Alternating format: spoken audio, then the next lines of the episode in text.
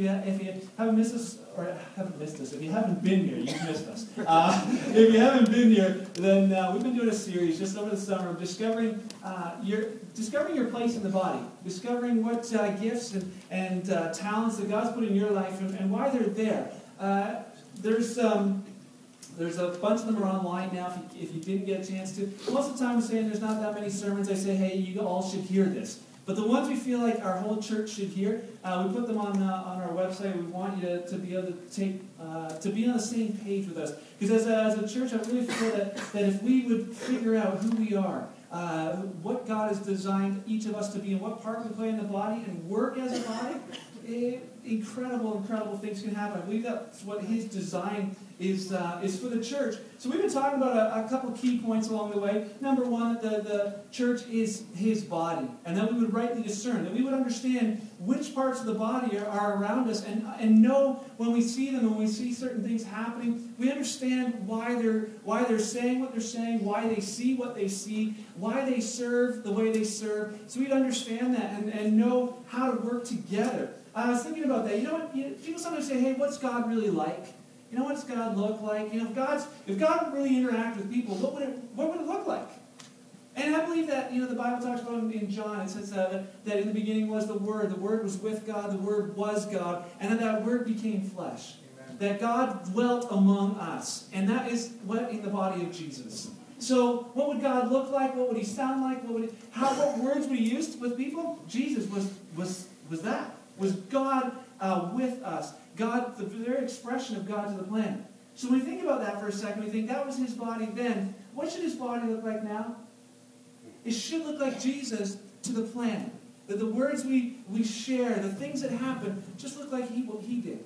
But a lot of times it's, it's not just going to be in one person, it's going to be in this whole group of people that you see those kind of things happen. And, and, and I believe that if we, if we can catch that and each of us individually connects with the spot we're supposed to play, it's amazing at what can happen for the kingdom. Um, we talked about different types of gifts that we're looking at. Uh, we aren't talking about the, the manifestations of the Holy Spirit. We're not talking about those gifts at this uh, at this point. We will be in a, in a, little bit, but that's not what we're that's not the section we're talking about. We're not talking about the equipping ones, where you know the pastors, the apostles, the teachers. We're not talking about that group of people either. That they're the player coaches. They're the ones who are helping. We're talking about the individuals, uh, individual people who are part of the body who have gifts given to them uh, because they are a minister. Every one of us is a minister. True. True. That's right. Every, just say, I'm a minister. I'm, you know, if you wake up every day and go, you know, I'm a minister, it, it, can affect the way that you, that you look at how you do life. So we're talking about that, and uh, we've, we've started with a, a, bunch of them. We're gonna, we are going to finish today uh, and get through that. But um, every gift, not just discovering who it is, but using it, actually using it. Uh, there's www.gifttest.org. I think it's in the bulletin. But I challenge you to go take a look at that uh, at home. 30 short questions. You punch that in there, it'll give you some pretty good insight into uh, what gifts God's probably placed in your life, and then to use those. The gifts that we're talking about come from Romans chapter 12. So if you can just turn there with us, I don't know if it's on the screen or not. Oh, sweet. It says, For I say through the grace given to me, to everyone who is among you not to think of yourself more highly than you ought to think, but to think soberly, because God has dealt to each one a measure of faith. And for as we have many members in one body, but all the members don't have the same function. Okay, so lots of different members, lots of different parts, not the same function. So we, being many, are one body in Christ and individually members of one another. So having then gifts differing according to the grace that's given us, let us use them. So it says if you have the gifts, and you do have the gifts, we already know that everyone has it, but not everyone uses them. So he's saying, hey, if you have such and such a gift, use it for those purposes. If it's prophecy, let's prophesy in proportion to our faith. If it's ministry, let's use it in ministering. He who teaches in teaching. He who exhorts in exhortation. He who gives, give liberally. He who's. Um, uh, uh, who leads with diligence and he who shows mercy with cheerfulness. We talked about how these gifts are hardwired into you Natalie, little baby Natalie, already has one or more of these uh, hardwired into her. And as she grows up, she can, she'll be able to use those either for God or for whatever. But they're a part of who she is. You know, it's a, there's, there's people who use their gifts and talents for, uh, for other purposes. But those gifts were put in you to be a part of His body. So when you are a part and a follower of Jesus, that's what they were designed to be used for. You don't get to choose them. So the ones you find out that you have, uh, you'll realize sometimes people think, oh, that would be such a cool one to have but it's not it's not designed that way. It's just it's that you find out which one you ha- which one you have. And once you start operating in that you'll realize man that's the best place for me to be. I realize it. We talked about how it affects the way you see the world. It's like you put on a color of sunglasses all different colors. All 70s put on a different color. They see things differently. They see ministry differently. We compared it to seven blind men and an elephant. And we also started talking about you know how um, how they would see uh, the difference in ministering to, to, a, to the same person. They would see it differently. So, real quick recap of the ones we've looked at. We looked at the gift of perceiver. The one, uh, who scored high on the perceiver? Just real quick show of hands. There's some up back there. Yeah, they're flexing. Yeah. the perceiver. They're the ones with there's no gray areas. They're the ones who um, they see sin right away and they they can point it out from mile away. And their real purpose is to, um, is to ex- explain to the body what they see in a way that the body can use it. They're great for that. It, and we, we talked about a, a drunk guy. My mom uses this as an illustration. It's always stuck with me that if somebody walked in and they were, they were drunk, they had had way too many to drink, they'd soiled themselves, you know, you could smell alcohol all, all over them. The perceiver would be the person who right away would notice they have a sin problem. Well, I mean, all of us would notice, but they would notice it, well, probably before even, just as soon as he stepped in the door, that's the first thing they see. Well, this guy's got an alcohol problem. Hey, buddy, you need to repent. You know, you need to get that changed. That's how a perceiver is, because that's how they see it, and they believe that pointing it out will bring repentance and change in a person's life. Then we looked at the teaching gift. And it's not the teacher, it's the gift of teaching. How many scored high on teaching gift? Yeah, there's a. The, we got one. Ah. the rest of them are like, hey. Um, but they, they're the ones who love gaining knowledge. They love learning, they love studying, they love to read, and they see ministry as, as, as information and knowledge. Uh, applying that was really going to help people to change. So if the drunk guy walks in, they're like right away, hey, you know what? He doesn't need to repent. He needs 12 steps. You know, he needs all the information first. Then he knows what, how he can repent and what he can do. So they hook him up with that. We talked about the ministry gift, the server. They're the ones who don't show their hands for, for anything. They're just like, you know, I'm kind of background people. So for those of you not showing your hands, yeah, those are our servers. So, uh, but they, they love to meet um, practical needs. They love to serve in the background. They see ministry as using available resources to help others. So when he walks in, they're right away like, stop telling him to repent. This guy needs a coffee. He needs to sober up and he needs some new clothes. And they're, they're driving off to Giant Tiger to buy him clothes because they, he, they need, he needs it right now. And that's what they're going to do. That's just the way they see ministry. Then we talked about the exhortation or the encourager, the person who, uh, any, any other encouragers in the place? We got a few of those this morning, scored a little bit on that.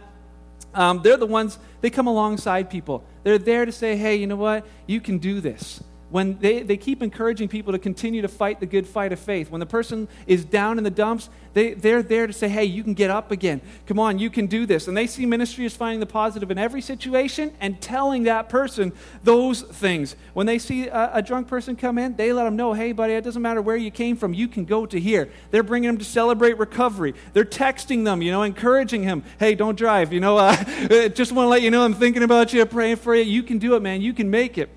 And, and all those gifts all work differently for the person. And certain ones are going to work in different times. But God's designed this body to have all of that put together so that that can, that can build the body up in love. So now I want to look at the last three. The last three, he's like, hey, you know what? I wasn't any of those. I didn't get any of those. Well, there's, there's hope because there's a few more yet, and you're definitely one of the seven for sure. Let's talk about the giver. They're an incredibly important part of the body as well.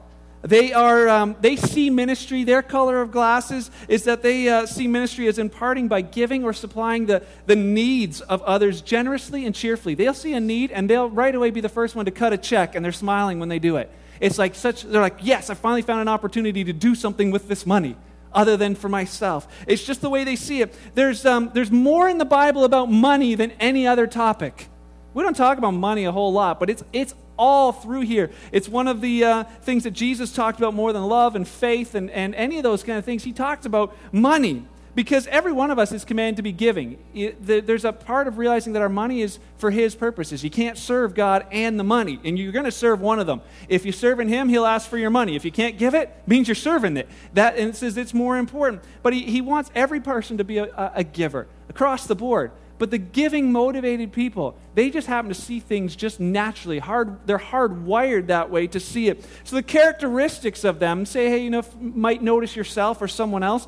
It says they have a generous and charitable attitude. They're not Ebenezer Scrooge. You know, they, they understand the biblical principles of giving. They understand sowing and reaping. They know that by giving, they understand that they're sowing and that they're going to reap uh, as well. They will give anything that will meet a need, not just money. They'll give uh, possessions, they'll give time, they'll give energy, they'll give love, and they often invest themselves with their gift. It's not just you're getting something from them, you're getting them along with the gift. They quickly see practical needs before others do. Somebody comes in, they see it quick. They make friends easily because they're givers. And Proverbs it talks about that. The person who gives gifts has lots of friends. Want friends? Start giving away stuff. You'll see. Uh, they desire to give secretly and in, in high quality. They don't, they're not people who make their gifts known. It says they're, but they're able to motivate others to give. They help others do that as well. They're not motivated by emotional appeals. People begging for money, they don't give. Somebody knocks on the door, it just doesn't move them. They want God to move their heart on what they should give. And they're discerning, they're not gullible. They, you can't fool these people too easily. I've uh, had the cool, uh, well, interesting uh, thing this week. We are talking about the civic holiday on Monday, and, and why somebody asked, Why do we celebrate a civic holiday? And I thought, I might just be able to do something with this. And so I said, you know, it's well, it's the people who invented the Honda Civic. They, um, uh, they're actually so thrilled about being owners of Civics that they take one day off every year to celebrate the day it was invented. And if you own a Honda Civic or are related to somebody with it, you can celebrate. And I'm happy to be related to a few with Honda Civics, and we're having a party. She's like, oh yeah, really? Oh, that's wow. Uh, I won't say who it was. But we're having a, an Uplander holiday to, on uh, September 2nd. So if you, uh, if you have a Chevy Uplander and know somebody, come join us at the farm. So, but anyways, they're not, they, these people, givers don't fall for, for too many things like that. But they want to feel, also feel a part of the ministry that they are involved in. When they give to something, they want to know that they're a part of it. And they believe that the, their gift can answer someone's prayer. They love to host and entertain. If you don't like to have people over, probably not real strong in that. They also they, um, they, they give when they have a lot, but they, these people also give when they don't have much. it's just because they're hardwired that way to give. They're not the kind of people like, oh, let the rich give. They don't have that motivation. Um, and they have real, often really great opportunities and abilities to make a lot of money in business. They just do. Uh, because they, they're able to, God's able to pour money through their lives because it goes to his purposes. Possible weaknesses or areas where they can misuse that gift is they, they use giving to get out of other responsibilities. They're like, well, you know, I gave to missions, so I don't have to go. You know, Jesus said, go into all the world. No, I don't have to go. I, I gave. I gave at the office. They, they, can, they, can have, they can feel proud sometimes uh, of how much they give compared to others. And you see that uh, Jesus talked about that in the Bible. The widow just gave two mites, and he said that was more than, than the others who thought they gave so much. They can sometimes measure their, you know, their spiritual success by their material worth. They find out how much money they have, and they're like, oh, you know, God must be blessing me because I must be somebody special. Not, not, all, not the case. Sometimes they'll try and use their gift to control people. They'll give money, but it comes with strings attached. God, that motivation's in there to, uh, to just simply give. They can, uh, sometimes they can feel guilty for the stuff they have because they feel like it, and, it becomes guilt motivation instead of God motivation. I want to challenge you with that if you're giving motivated, just to always be sensitive to what God wants you to give and to use, use it for Him. Uh, and sometimes, you know, the giving motivated people, and I want to encourage you with this too. Sometimes when you see a need, doesn't mean that you're supposed to meet it just because you can. Sometimes there's things, you know, where the Bible talks about things like if you don't work, you don't eat. That a giving motivated person will be like oh man they don't have you know they they need money and they want to hand it out and hand it out and hand it out. And yet god's you know a lot of times he'll teach people that when they start going hungry a little bit it's because they're they're learning something. They got to get a get a job. So if you're if you're a giving motivated person Watch out for those kind of things. There's biblical examples of it. Barnabas, we talked about him. He was an encourager, but he's also a giver. He sold his whole property and decided to bring the money and give it so that people in the church would have uh, what they needed. Zacchaeus was another guy. When he met Jesus, he had all kinds of money. He got it in bad ways, but as soon as he met Jesus and it affected his life, all he wanted to do was give it all away. because Jesus affected his life that way. Dorcas was another uh, uh, lady with an unfortunate name, but she was a, a giver. She, um, she was always filled, it says, with doing kind things and helping the poor. When she passed away, the room was full of widows who came there and they're showing all the, the, the scarves and the coats that Dorcas had made for them. And they were, they were really, and then Peter goes and just, just like, wow, everybody loves this person. See, because givers have lots of friends who are like, Dorcas can't die. Who's going to make us coats? And Peter's like, okay, raise her from the dead. We'll talk about that another time. But miracles you know, and it's, uh, it's because she was a giver. Modern day givers, too. There's a guy named Francis Chan. I don't know if you have any of you have heard of Francis Chan. He wrote a book called Crazy Love, and you read Crazy Love, and he basically tells everybody, give away everything. And he does it. He gives away 90% of what he makes. He made $2 million in uh, book sales, and, and, he gave 90% of it away. Uh, and it's like, man, there's, you know, just, just wired that way. But you get a guy who's a giver and a perceiver who's uh, saying, hey, you know, wired to give, but also wired to say, hey, everybody else repent and do this. You can all of a sudden get that feeling like everybody's got to give 90% away. That's again where you start realizing that, that there's a different motivation that works in different people. Is God's His purpose in your heart to give and to do that? So the purpose for them is to help meet uh, financial and practical needs in the body. Recognize it in other people. If somebody says, hey, I want to give you something, accept their gift. You will offend them if you say, No, I don't want it. It's, you know what the problem is when giver meets giver and giver says, Hey, I'll buy dinner. No, no, I'm buying it. No, I'm buying it. No, no. And, and it's on. So they're shoving the. I remember going to Guatemala with a few of these people and they're all trying to pay for dinner. The person was like, Sure, I'll let you all pay for dinner. you, know, you can all pay for each other's. What a tip. But just let them bless you. Don't, and the other thing is, don't go and say, Oh, I discern that so and so is a giving motivated person. can you give me some money? and you right away go and ask them, I know your part in the body is to give, and I'd like to receive. Don't ask them. They'll probably say no because they're not moved by those kind of appeals. Great places staying at Kingsway. How do you get involved? Cafe is a great spot to be involved if you're a giving, motivated person and looking for somewhere to be involved because hospitality will come natural to you. Our executive committee, if, you, if you're good with money, we want you on our team because we want to use it for the best possible purposes. Missions, home missions. If you know of needs around, let us know because you're seeing them before we do and we want to help as a church. So let us know. You'll see things that others don't see. So if you're giving motivated, that's one of those things that, that you can be a great uh, uh, part of this body. Another one is uh, the ruler, the ruler or the leader. Uh, and a lot of times the, the, the, this word gets translated differently, but the, the word is uh, Greek is proistemi, I guess, and they, I don't speak Greek, but that was my best try. So it's, but it means ruler, but it's, um, or maintainer, like organizer, but it doesn't mean king or dictator. Uh, a lot of times that, that, that, that's where this one can go a little uh, awry. In 1 Corinthians 12, it talks about how it's the person who likes to, this, to steer or the helmsman of a ship. They're not the captain, but they help make sure that that boat goes where the captain wants it to go. And uh, they have very similar characteristics to some of the other gifts, so it's sometimes a little more difficult to realize, but it's that motive. It's why they do what they do. They see ministry as a way of connecting all of the parts to get to a common goal. That's what, the, that's what this person does. So if the drunk guy were to walk in and everybody's trying to go and do stuff to them, this person will come up and say, Listen, everybody stop, all right? Let's get some order. First, mercy person, go hug him so he knows he's welcome here. Then, server, go get him some coffee. He's welcome. He can sit and have a coffee. Then, go get him some clothes. Now, perceiver, you can go talk to him about repentance because, you know, you can't go blast him right away. That they, they make sure it's all working together. That's how they see it. And then, once he's, you know, gotten to that part, okay, teacher, now bring in your 12 steps. They kind of get that, how all the parts work together together. They, uh, the characteristics of them are they see big picture, they see they're goal oriented. They want to move everyone to the same common goal, that everybody's going in the same direction. Their big thing is they see organization is probably the most important part of a church. It's got to be organized. That's just the way they see it. Um, they're great at organizing tasks and people and, and, and resources, getting it all together to work. They love when everything runs smoothly and it all fits together. They can create order when no one else can. Everything's chaos. They can make sure that everything starts actually working together. They set priorities and they actually keep them. They're good at delegating. If you're a person who always does and doesn't delegate, these people are great at that. They're good planners. These people also like to, you know, write notes to themselves a, a, lot. You know, you'll see on their on their mirror sticky notes and just little different things that they that they write. They want things done right. But there are people who say they want to have authority because they're under someone else's authority. And they like to finish what they start. Organizers, the maintainers, the people who are managers, areas of possible misuse of them, they can be overbearing. You know, they can become uh, proud of their power. It's like their song is When I Walk in the Room, This is What I See. All you people are looking at me because I have power and an ego, and I ain't afraid to show it, show it, show it.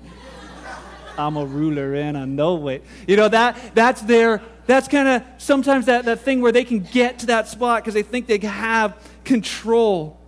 I know, don't listen to the real version. They put uh, confidence they can put confidence in their own skills. They can put confidence in, in their own abilities and, and not trust in God to, to use them uh, to do stuff. They can become upset when other people don't share the same common goal. We're going this way. They're, they're, they're the people who can organize things to death, too. You know, they're like, we're going on a trip to the zoo, children, and we're going to have fun. First, 9 o'clock. We're entering 905 bathrooms, 910, we're going to see the elephant. 912, it's going to be the zebra. Then we're going to pick up some snacks at 915, monkeys at 930. And the kids are like, come on, Dad, we just, we just want to go the other way. No, we're having fun, and we're going to do it this way. And, and they can just organize it to death. Don't misuse that gift if you have it.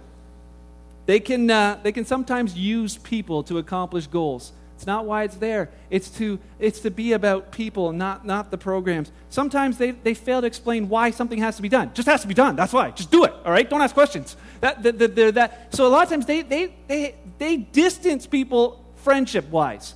They're gifted in this, but because they use it the wrong way, nobody wants to hang around with them because they're going to put them to work. you, know, you want to come over? Yeah, sure. Uh, I'll be there at five. We're moving. Oh, okay. You know. be careful if you have that gift. But that being said, as a church, it's probably one of the things we need at Kingsway the most.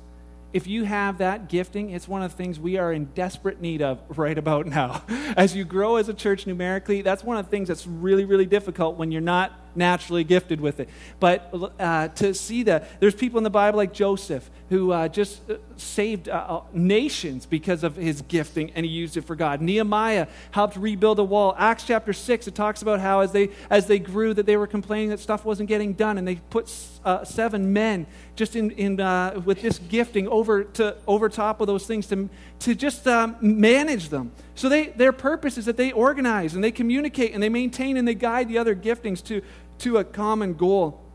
And uh, as Kingsway, if you say, hey, you know what? Yeah, that sounds like me. I, I, like to organize stuff. I like to do that kind of thing. We would love for uh, some, some people in those areas to say, hey, you know what? I want to be involved in kids' ministry, helping make sure our kids' ministry runs smoothly, helping to make sure that our, our schedules and all that kind of stuff gets taken care of. On our executive committee, we need people who are going to help plan Sunday morning services and Saturday night services pretty soon. People who just say, yeah, I love to do that. I just love to plan and make sure I got all the people in the right places doing that. If you're gifted in that way, please come talk to me. It would be great to, to, to see that gift in action. And finally, the last one mercy mercy motivated. The Greek word is ilios. It means kindness or goodwill towards the miserable and afflicted. They see ministry as listening and sympathizing with someone who's suffering. So if the drunk guy came, they would be the first one to say, Everyone else get away. I'm just going to sit with him and put my arm around him and hear out his story. And he can tell me a story for four hours, and I'm going to listen to every minute of it because that's what this guy needs. He needs somebody just to just be there with him. We talked about that too. It's like the guy who's running the race and falls on the track. The mercy person will sit there and cry with them. Whereas the encourager's like, What are you doing crying? Get up, man. You can keep going. Finish the race. That's where, but their gift is so incredible. If mercy motivated people, this is it. They feel genuine empathy and compassion for, the, for people that are hurting. They're gentle, they're caring, they're comforting and kind.